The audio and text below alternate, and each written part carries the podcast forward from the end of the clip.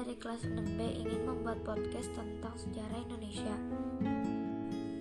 Proklamasi Kemerdekaan Indonesia Proklamasi Kemerdekaan Indonesia dilaksanakan pada hari Jumat 17 Agustus 1945 tahun Masehi atau tanggal 17 Agustus 2606 menurut tahun Jepang. Proklamasi Kemerdekaan Indonesia yang dibacakan oleh Soekarno dan didampingi oleh Dr. Andes Muhammad Hatta bertempatan di Jalan Pegangsaan Timur nomor 56 Jakarta Pusat. Sebelum proklamasi kemerdekaan Indonesia terjadi, sempat terjadi peristiwa yaitu pada tanggal 6 Agustus 1945, sebuah bom atom dijatuhkan di atas kota Hiroshima, Jepang oleh Amerika Serikat yang mulai menurunkan moral semangat tentara Jepang di seluruh dunia. Sehari kemudian, Badan Penyelidik Usaha Persiapan Kemerdekaan Indonesia atau BPUPKI atau Dokuritsu Junbi Kosakai dalam bahasa Jepang berganti nama menjadi PPKI yaitu Panitia Persiapan Kemerdekaan Indonesia atau yang disebut juga Dokuritsu Junbi Inkai dalam bahasa Jepang untuk lebih menegaskan keinginan dan tujuan mencapai kemerdekaan Indonesia. Pada tanggal 9 Agustus 1945, bom atom kedua dijatuhkan di atas kota Nagasaki, Jepang, sehingga menyebabkan Jepang menyerah kepada Amerika Serikat dan sekutunya. Momen ini pun dimanfaatkan oleh Indonesia untuk memproklamasikan kemerdekaan pengibaran bendera pada 17 Agustus 1945. Soekarno Hatta selaku pimpinan PPKI dan Raciman Wedudiningrat sebagai mantan ketua BPUPKI diterbangkan ke Dalat 250 km di sebelah timur Laut Saigon, Vietnam untuk bertemu Marsikal Taruchi. Mereka dikabarkan bahwa pasukan Jepang sedang diambang kekalahan dan akan memberikan kemerdekaan kepada Indonesia. Sementara itu di Indonesia pada tanggal 10 Agustus 1945 Sultan Syahrir telah mendengar berita lewat radio bahwa Jepang telah menyerah kepada sekutu. Para pejuang bawah tanah bersiap-siap memproklamasikan kemerdekaan Republik Indonesia dan menolak bentuk kemerdekaan yang diberikan sebagai hadiah Jepang. Syahrir memberitahu penyiar Syahril Anwar tentang dijatuhkan bom atom di Nagasaki dan bahwa Jepang telah menerima ultimatum dari sekutu untuk menyerah. Syahrir mengetahui hal itu melalui siaran radio luar negeri yang ketika itu terlarang. Berita ini kemudian tersebar di lingkungan para pemuda terutama para pendukung Syahrir. Pada tanggal 12 Agustus 1945, Jepang melalui Marskal Terauchi di Dalat, Vietnam, mengatakan kepada Soekarno, Hatta, dan Rajiman bahwa pemerintah Jepang akan segera memberikan kemerdekaan kepada Indonesia dan proklamasi kemerdekaan dapat dilaksanakan dalam beberapa hari. Berdasarkan tim PPKI. Meskipun demikian, Jepang menginginkan kemerdekaan Indonesia pada tanggal 24 Agustus 1945. Dua hari kemudian, saat Soekarno, Hatta, dan Rajiman kembali ke tanah air dari Dalat, Sultan Syahrir mendesak agar Soekarno segera memproklamasikan kemerdekaan Indonesia karena menganggap hasil pertemuan di Dalat sebagai tipu muslihat Jepang. Karena Jepang telah menyerah kepada sekutu dan demi menghindari perpecahan dalam kubu nasionalis antara yang anti dan pro Jepang. Hatta menceritakan kepada Syahrir tentang hasil pertemuan di Dalat. Soekarno belum yakin bahwa Jepang memang telah menyerah dan proklamasi kemerdekaan Republik Indonesia saat itu dapat menimbulkan pertumpahan darah yang besar dan berakibat fatal jika para pejuang Indonesia belum siap. Soekarno mengingatkan Hatta bahwa Syahrir tidak berhak memproklamasikan kemerdekaan karena itu adalah hak panitia persiapan kemerdekaan Indonesia atau PPKI. Sementara itu Syahrir menganggap PPKI adalah badan buatan Jepang dan proklamasi kemerdekaan oleh PPKI hanya merupakan hadiah dari Jepang dalam kurung SIC dikibarkannya bendera Indonesia pada tanggal 17 Agustus 1945. Pada tanggal 14 Agustus 1945, Jepang secara resmi menyerah kepada sekutu di kapal USS Missouri.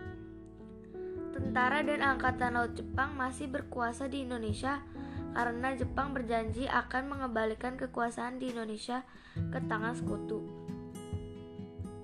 Sultan Syahrir Wikana Darwis dan Syahrul Saleh mendengar kabar ini melalui radio BBC. Setelah mendengar desas-desus Jepang bakal bertekuk lutut, golongan muda mendesak golongan tua untuk segera memproklamasikan kemerdekaan Indonesia. Namun, golongan tua tidak ingin terburu-buru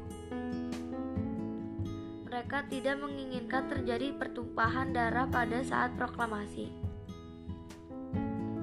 Konsultasi pun dilakukan dalam bentuk rapat PPKI.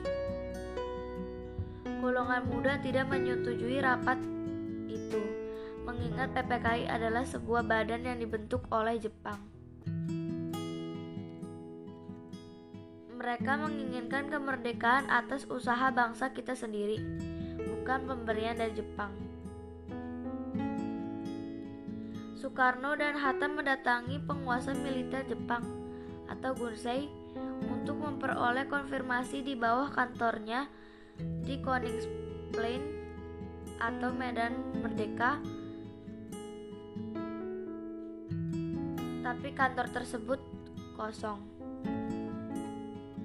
Soekarno dan Hatta bersama Subarjo kemudian ke kantor Bukanfu Laksamana Muda Maeda di Jalan Medan Merdeka di utara rumah Me Ma dalam kurung rumah Maeda di Jalan Imam Bonjol nomor 1. Maeda menyambut kedatangan mereka dengan ucapan selamat atas keberhasilan mereka di Dalat. Sambil menjawab, ia belum menerima konfirmasi serta masih menunggu instruksi dari Tokyo. Pulang dari Maeda, Soekarno dan Hatta segera mempersiapkan ke pertemuan panitia persiapan kemerdekaan Indonesia atau PPKI pada pukul 10 pagi 16 Agustus keesokan harinya di kantor Jalan Pejabon nomor 2 guna guna membicarakan segala sesuatu yang berhubungan dengan persiapan proklamasi kemerdekaan.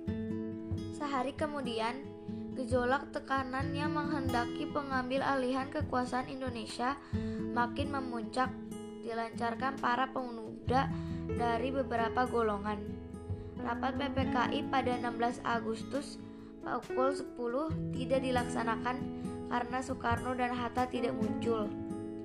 Peserta BPU PKI dalam perjalanan sejarah menuju kemerdekaan Indonesia Dr. Rajiman adalah satu-satunya orang yang terlibat secara aktif dalam kancah perjuangan berbangsa, dimulai dari munculnya Budi Utoma sampai BPU PKI.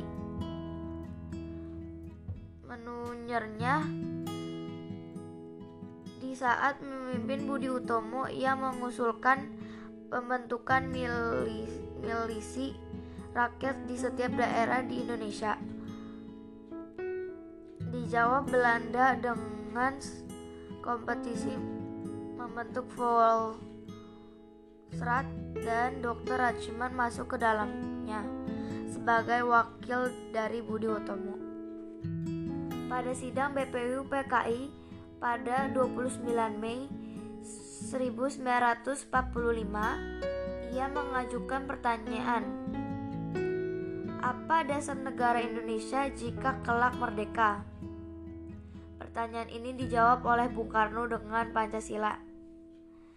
Jawaban dan uraian Bung Karno tentang Pancasila sebagai dasar negara Indonesia ini kemudian ditulis oleh Rajiman selaku ketua BPU PKI dalam sebuah pengantar penerbitan buku Pancasila yang pertama tahun 1945 di Desa Dirgo, Kecamatan Widodaren, Kabupaten Ngawi. Terbongkarnya dokumen yang berada di Desa Dirgo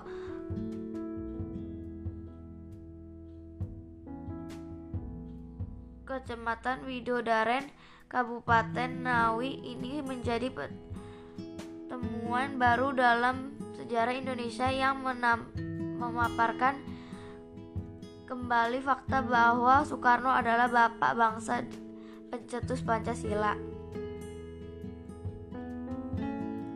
Pada 9 Agustus 1945, ia membawa Bung Karno dan Bung Hatta ke Saigon dan Dalat untuk menemui pimpinan tentara Jepang untuk Asia Timur Raya terkait dengan pengeboman Hiroshima dan Nagasaki yang menyebabkan Jepang berencana menyerah tanpa syarat kepada sekutu yang akan menciptakan kekosongan berkuasaan di Indonesia. Tidak tahu telah terjadi peristiwa Rengas Dengklok. Peristiwa Rengas Dengklok.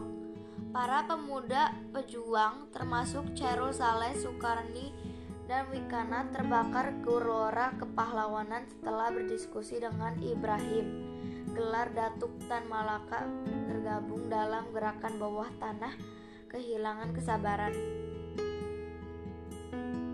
Pada dini hari, tanggal 16 Agustus 1945, mereka bersama Shodanko Singgih, salah satu seorang anggota peta dan pemuda lain mereka membawa Soekarno bersama Fatmawati dan Guntur yang baru berusia 9 bulan dan Muhammad Hatta ke Rengas Dengklok yang kemudian terkenal sebagai peristiwa Rengas Dengklok.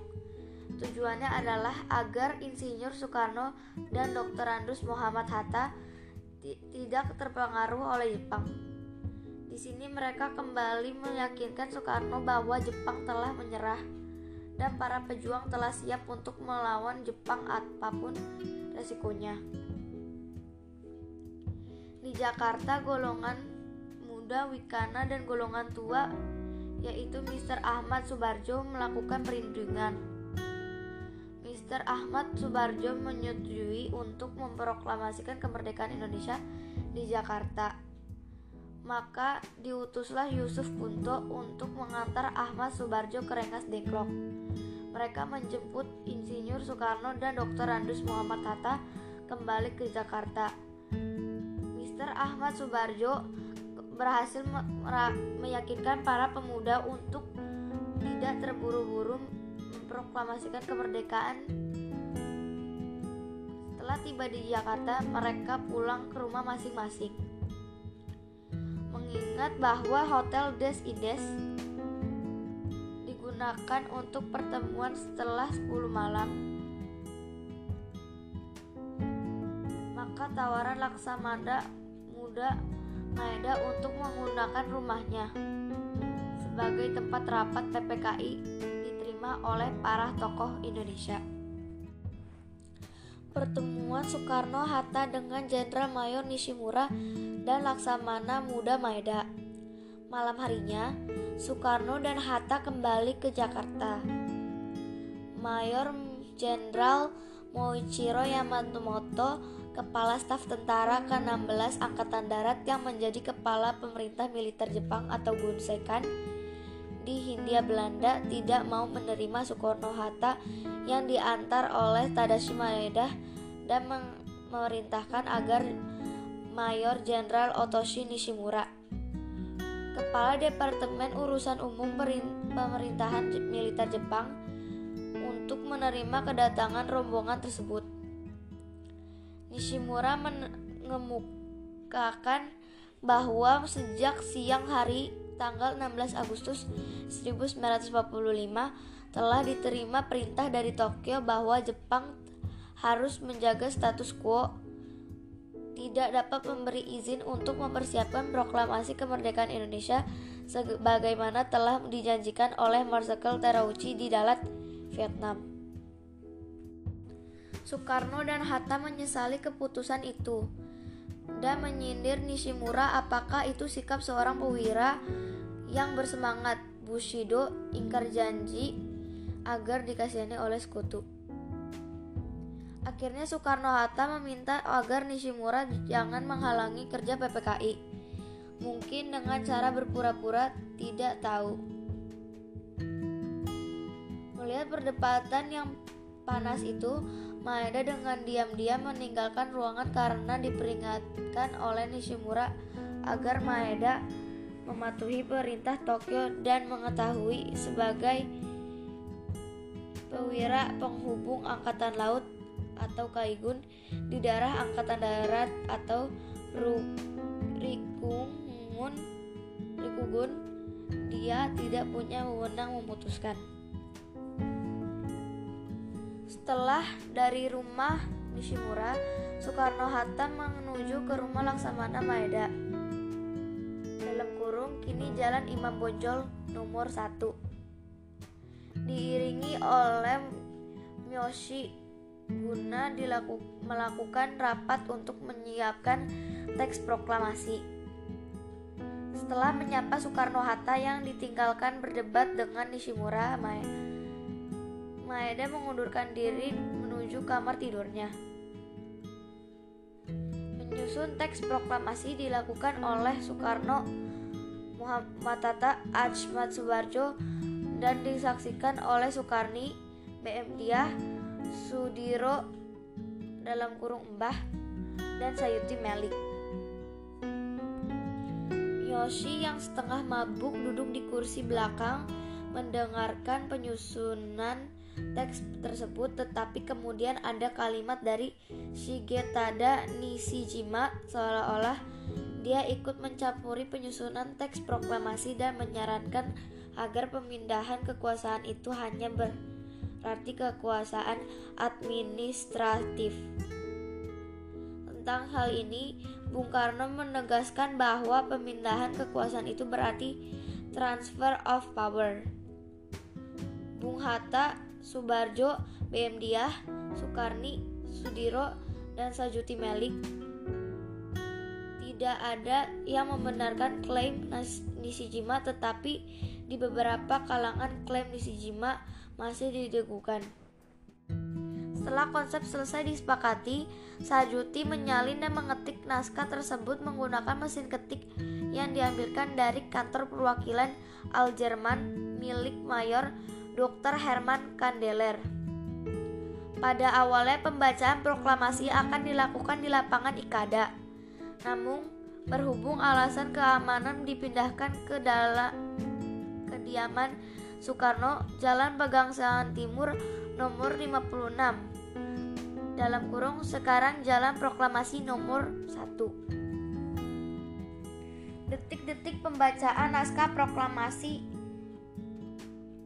perundingan antara golongan muda dan golongan tua dalam penyusunan teks proklamasi kemerdekaan Indonesia berlangsung pukul 2 sampai 4 dini hari. Teks proklamasi ditulis di ruang makan Laksamana Tadashi Maeda Jalan Imam Bonjol nomor 1. Para penyusun teks proklamasi itu adalah Insinyur Soekarno, Dr. Andus Muhammad Tata, dan Mr. Ahmad Subarjo. Konsep teks proklamasi ditulis oleh Insinyur Soekarno sendiri. Di ruang depan hadir BM Diah, Sayuti Melik, Soekarni, dan Sudiro. Soekarni mengusulkan agar yang menandatangani teks proklamasi itu adalah Insinyur Soekarno dan Dr. Andus Muhammad Hatta atas nama bangsa Indonesia. Teks proklamasi Indonesia itu diketik oleh Sayuti Melik. Pagi harinya, 17 Agustus 1945, di kediaman Soekarno, Jalan Pegangsaan Timur nomor 56 telah hadir antara lain Suwirjo Wilopo, Gafar Pringgodigo, Tabrani, dan Trimurti. Acara dimulai pada pukul 10 pagi dengan pembacaan proklamasi oleh Soekarno dan disambung pidato singkat tanpa teks. Kemudian bendera merah putih yang dijahit oleh Ibu Fatmawati dikibarkan disusul dengan sambutan oleh Suwirjo, wakil wali kota Jakarta saat itu, dan Muwardi, pimpinan barisan pelopor. Pada awalnya, Trimurti diminta untuk menaikkan bendera, namun ia menolak dengan alasan pergerakan bendera sebaiknya dilakukan seorang prajurit. Oleh sebab itu, ditunjuklah Latif Hendra Ningrat, seorang prajurit peta dibantu oleh Suhat untuk tugas tersebut. Seorang pengemudi muncul di belakang membawa mapan berisi bendera merah putih yang dijahit oleh Fatmawati beberapa hari sebelumnya. Setelah bendera berkibar, hadirin menyanyikan lagu Indonesia Raya. Sampai saat ini, bendera pusaka tersebut masih disimpan di Istana Merdeka. Setelah upacara selesai berlangsung, kurang lebih 100 orang anggota barisan pelopor yang dipimpin S. Brata datang terburu-buru karena mereka tidak mengetahui perubahan tempat mendadak dari ikada dan pegangsaan. Mereka menuntut Soekarno mengulang pembacaan proklamasi, namun ditolak. Akhirnya Hatta memberikan amatan singkat kepada mereka. Pada tanggal 18 Agustus 1945, Panitia Persiapan Kemerdekaan Indonesia atau PPKI mengambil keputusan mengesahkan dan menetapkan Undang-Undang Dasar atau UUDD sebagai dasar negara Republik Indonesia yang selanjutnya dikenal sebagai UUDD 45. Dengan demikian terbentuklah pemerintahan Negara Kesatuan Indonesia berbentuk republik atau NKRI dengan kedaulatan di tangan rakyat yang dilakukan sepenuhnya oleh Majelis per, Majelis Pemusyawaratan Rakyat atau MPR yang akan dibentuk kemudian. Isi teks proklamasi Teks naskah proklamasi KLAT adalah asli merupakan tulisan tangan sendiri oleh Insinyur Soekarno sebagai pencatat dan adalah merupakan hasil gubahan atau karangan oleh Dr. Andus Muhammad Hatta dan Mr. Raden Ahmad Subarjo Jojo di Sorjo. Adapun yang merumuskan proklamasi kemerdekaan bangsa Indonesia terdiri dari Tadashi Maeda, Tomogoro Yoshizumi, S. Nishijima, S. Miyoshi, Muhammad Hatta, Soekarno, dan Ahmad Subarjo. Para pemuda yang berada di luar meminta supaya teks proklamasi ber, berbunyinya keras, namun Jepang tak mengizinkannya. Beberapa kata yang dituntut adalah penyerahan, dikasihkan, diserahkan, atau merebut. Akhirnya, yang dipilih adalah pemindahan kekuasaan. Setelah dirumuskan dan dibacakan di rumah orang Jepang, Isi proklamasi pun disiarkan di radio Jepang. Berikut ini isi proklamasi. Proklamasi. Kami bangsa Indonesia dengan ini menyatakan kemerdekaan Indonesia hal-hal yang mengenai pemindahan kekuasaan dan lain-lain diselenggarakan dengan cara sesama dan dalam tempo yang sesingkat-singkatnya. Jakarta 17 Agustus 1945 Wakil Bangsa-Bangsa Indonesia Naskah proklamasi Klat ini ditinggal begitu saja dan bahkan sempat masuk ke dalam sampah di rumah Laksamana Muda Tadashi Maeda. BM dia menyelamatkan naskah bersejarah ini dari tempat sampah dan menyimpannya selama 46 tahun, 9 bulan, 19 hari hingga diserahkan kepada Presiden Soeharto di Bina Graha pada 29 Mei 1992. Naskah baru setelah mengalami perubahan teks naskah proklamasi otentik yang ditempatkan di Monumen Nasional. Teks naskah proklamasi yang telah mengalami perubahan yang dikenal dengan sebutan naskah proklamasi otentik adalah merupakan hasil ketikan oleh Muhammad Ibnu Sayuti Melik yang isinya adalah sebagai berikut. Proklamasi kami bangsa Indonesia dengan ini menyatakan kemerdekaan Indonesia, hal-hal yang mengenai pemindahan kekuasaan dan lain-lain diselenggarakan dengan cara saksama dengan dan dalam tempo yang sesingkat-singkatnya. Jakarta hari 17 bulan 8 tahun 5 atas nama bangsa Indonesia Soekarno-Hatta. Pada naskah proklamasi Klat memang tidak ditandatangani, sedangkan pada naskah proklamasi otentik sudah ditandatangani oleh Insinyur Soekarno dan Dr. Andus Muhammad Hatta. Teks pidato proklamasi kemerdekaan Republik Indonesia. Tugu proklamasi di Jalan Proklamasi tempat dibacakan naskah proklamasi otentik pada tanggal 17 Agustus 1945 Berikut ini adalah teks pidato proklamasi kemerdekaan Indonesia. Saudara-saudara sekalian, saya telah minta saudara-saudara hadir di sini untuk menyaksikan satu peristiwa maha penting dalam sejarah kita. Berpuluh-puluh tahun kita bangsa Indonesia telah berjuang untuk kemerdekaan tanah air kita bahkan telah beratus-ratus tahun gelombang aksi kita untuk mencapai kemerdekaan kita itu ada naiknya dan turunnya. Tetapi jiwa kita tetap menuju ke arah cita-cita. Juga dalam zaman Jepang, usaha kita untuk mencapai kemerdekaan nasional tidak berhenti-hentinya. Di dalam zaman Jepang ini, tempatnya saja kita menyadarkan diri kepada mereka, tetapi pada hakikatnya tetap kita menyusun tenaga sendiri. Tetapi kita percaya kepada kekuatan sendiri. Sekarang tibalah saatnya kita benar-benar mengambil sikap nasib bangsa dan nasib tanah air kita di dalam tangan kita sendiri. Hanya bangsa yang berani mengambil nasib dalam tangannya sendiri akan dapat berdiri dengan kuat maka kami tadi malam telah mengadakan musyawarah dengan pemuka-pemuka rakyat Indonesia dari seluruh Indonesia.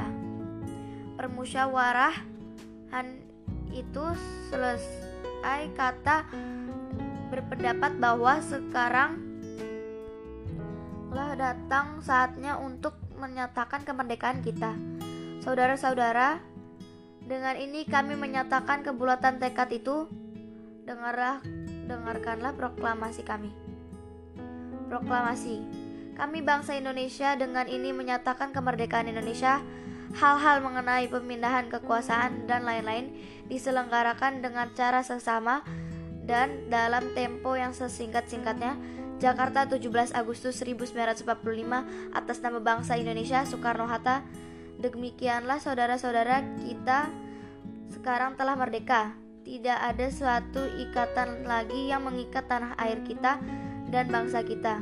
Mulai saat ini kita menyusun negara kita, negara merdeka, negara Republik Indonesia merdeka, kekal abadi. Insya Allah Tuhan memberkati kemerdekaan kita ini. Peringat Sultan 17 Agustus 1945 Pengibaran bendera Sang Saka Merah Putih pada setiap perayaan 17 Agustus Setiap tahun pada tanggal 17 Agustus rakyat Indonesia merayakan hari proklamasi kemerdekaan ini dengan meriah Mulai dari lomba panjat pinang, lomba makan kerupuk sampai upacara militer di Istana Merdeka Seluruh bagian dari masyarakat ikut berpartisipasi dengan cara masing-masing. Terima kasih telah mendengarkan podcast saya kali ini.